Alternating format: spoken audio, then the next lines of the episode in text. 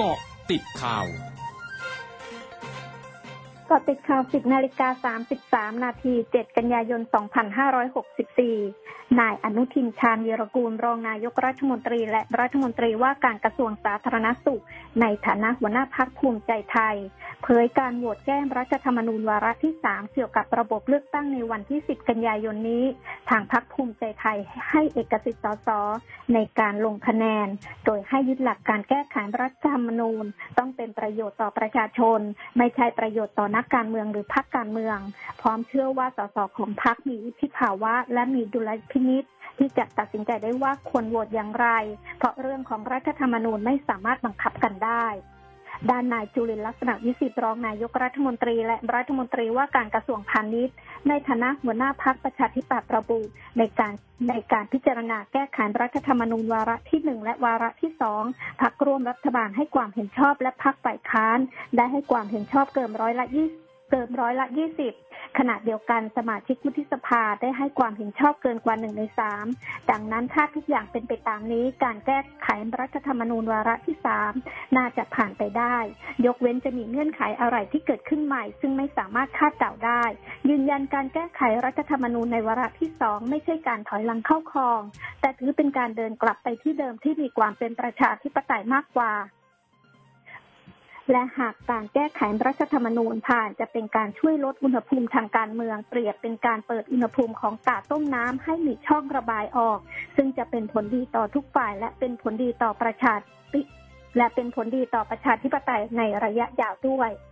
ขณะที่นายวราวุธศิลปะอาชารัฐมนตรีว่าการกระทรวงทรัพยากรธรรมชาติและสิ่งแวดล้อมในฐานะประธานนโยบายและยุทธศาสตร์พรรคชาติไทยพัฒนาระบุเป็นเอกสิทธิ์ของสมาชิกรัฐสภาที่จะพิจารณาลงมติแก้ไขรัฐธรรมนูญเกี่ยวกับระบบเลือกตั้งในวาระที่3วันที่10กันยายนนี้โดยส่วนตัวมองว่าการเปลี่ยนมาเป็นระบบบัตรเลือกตั้ง2ใบสอดคล้องกับแนวทางของรัฐธรรมนูญปี2540เป็นสิ่งที่นายบรรหารศิลปะอาชาอดีตหัวหน้าพรรคได้ริเริ่มไว้ตนเองจึงสนับสนุนการแก้ไขรัฐธรรมนูญในครั้งนี้ยอมรับกลุ่มสว.อาจมีความเห็นต่างในเรื่องนี้แต่เชื่อว่าการประชุมวิป3ฝ่ายซึ่งจะมีการแลกเปลี่ยนข้อมูลทั้งข้อดีและข้อเสียของการแก้ไขเกี่ยวกับระบบเลือกตั้งจะทำให้ฝั่งสว.เห็นพ้องไปในทิศทางเดียวกันได้นายสาธิตปิตุเตชะรัฐมนตรีช่วยว่าการกระทรวงสาธารณสุขระบุกระทรวงสาธารณสุขโดยกรมสนับสนุนบริการสุขภาพหรือสบศจัดตั้งศูนย์สนับสนุนออกซิเจนทางการแพทย์ซึ่งบูรณาการทางความร่วมมือกับหน่วยงานที่เกี่ยวข้องทั้งภาครัฐและประชาสังคมภายใต้ชื่อภารกิจลมใต้ปีโดยจัดส่งออกซิเจนทางการแพทย์ให้แก่ผู้ป่วยโรคโควิด -19 ที่เข้าแยกกักตัวที่บ้านและชุมชนศูนย์พักคอยเพื่อประคองอาการผู้ป่วยระหว่างรอเข้าระบบการรักษาในโรงพยาบาล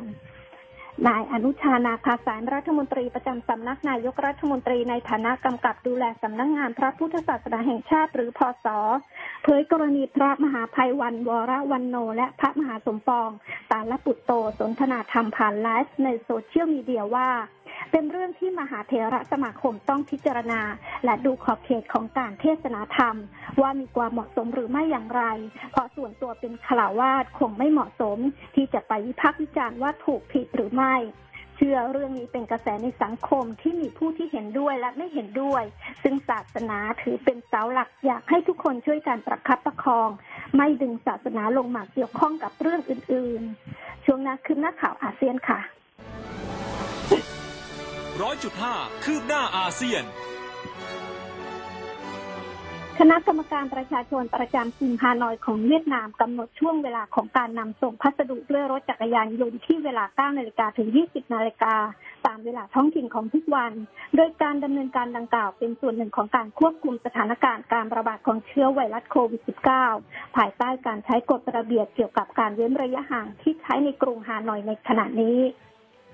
รัฐมนตรีกระทรวงรวมชาติของเกาหลีใต้เผยมูลค่าการค้าระหว่างเกาหลีเหนือกับจีนเดือนมกราคมถึงเดือนกรกฎาคม 2564 อยู่ที่ประมาณ 86.66 ล้านดอลลาร์สหรัฐลดลงร้อยละ 82.1 เมื่อเทียบกับช่วงเดียวกันของปีก่อนท่ามกลางการปิดชายแดนที่ยืดเยื้อยาวนานอันเนื่องมาจากการระบาดของเชื้อโควิด -19 กรุงปักกิ่งของจีนจะจัดงานเทศกาลภาพยนตร์นานาชาติปักกิ่งวันที่ 21-29 กันยายนนี้ซึ่งจะมีการฉายภาพยนตร์เกือบ 300 เรื่องภายในงานโดยพิธีเปิดงานเทศกาลและเดินพรมแดนจะมีขึ้นที่ทะเลสาบเยียนฉีซึ่งอยู่ในเขตไวโลขณะที่แขกจากต่างประเทศจะเข้าร่วมงานผ่านทางออนไลน์ตามมาตรการป้องกันและควบคุมการระบาดของเชื้อไวรัสโควิด -19 ทั้งหมดคือเกาะติดข่าวในช่วงนี้นันทรัตน์ คงนินทร์รายงานค่ะ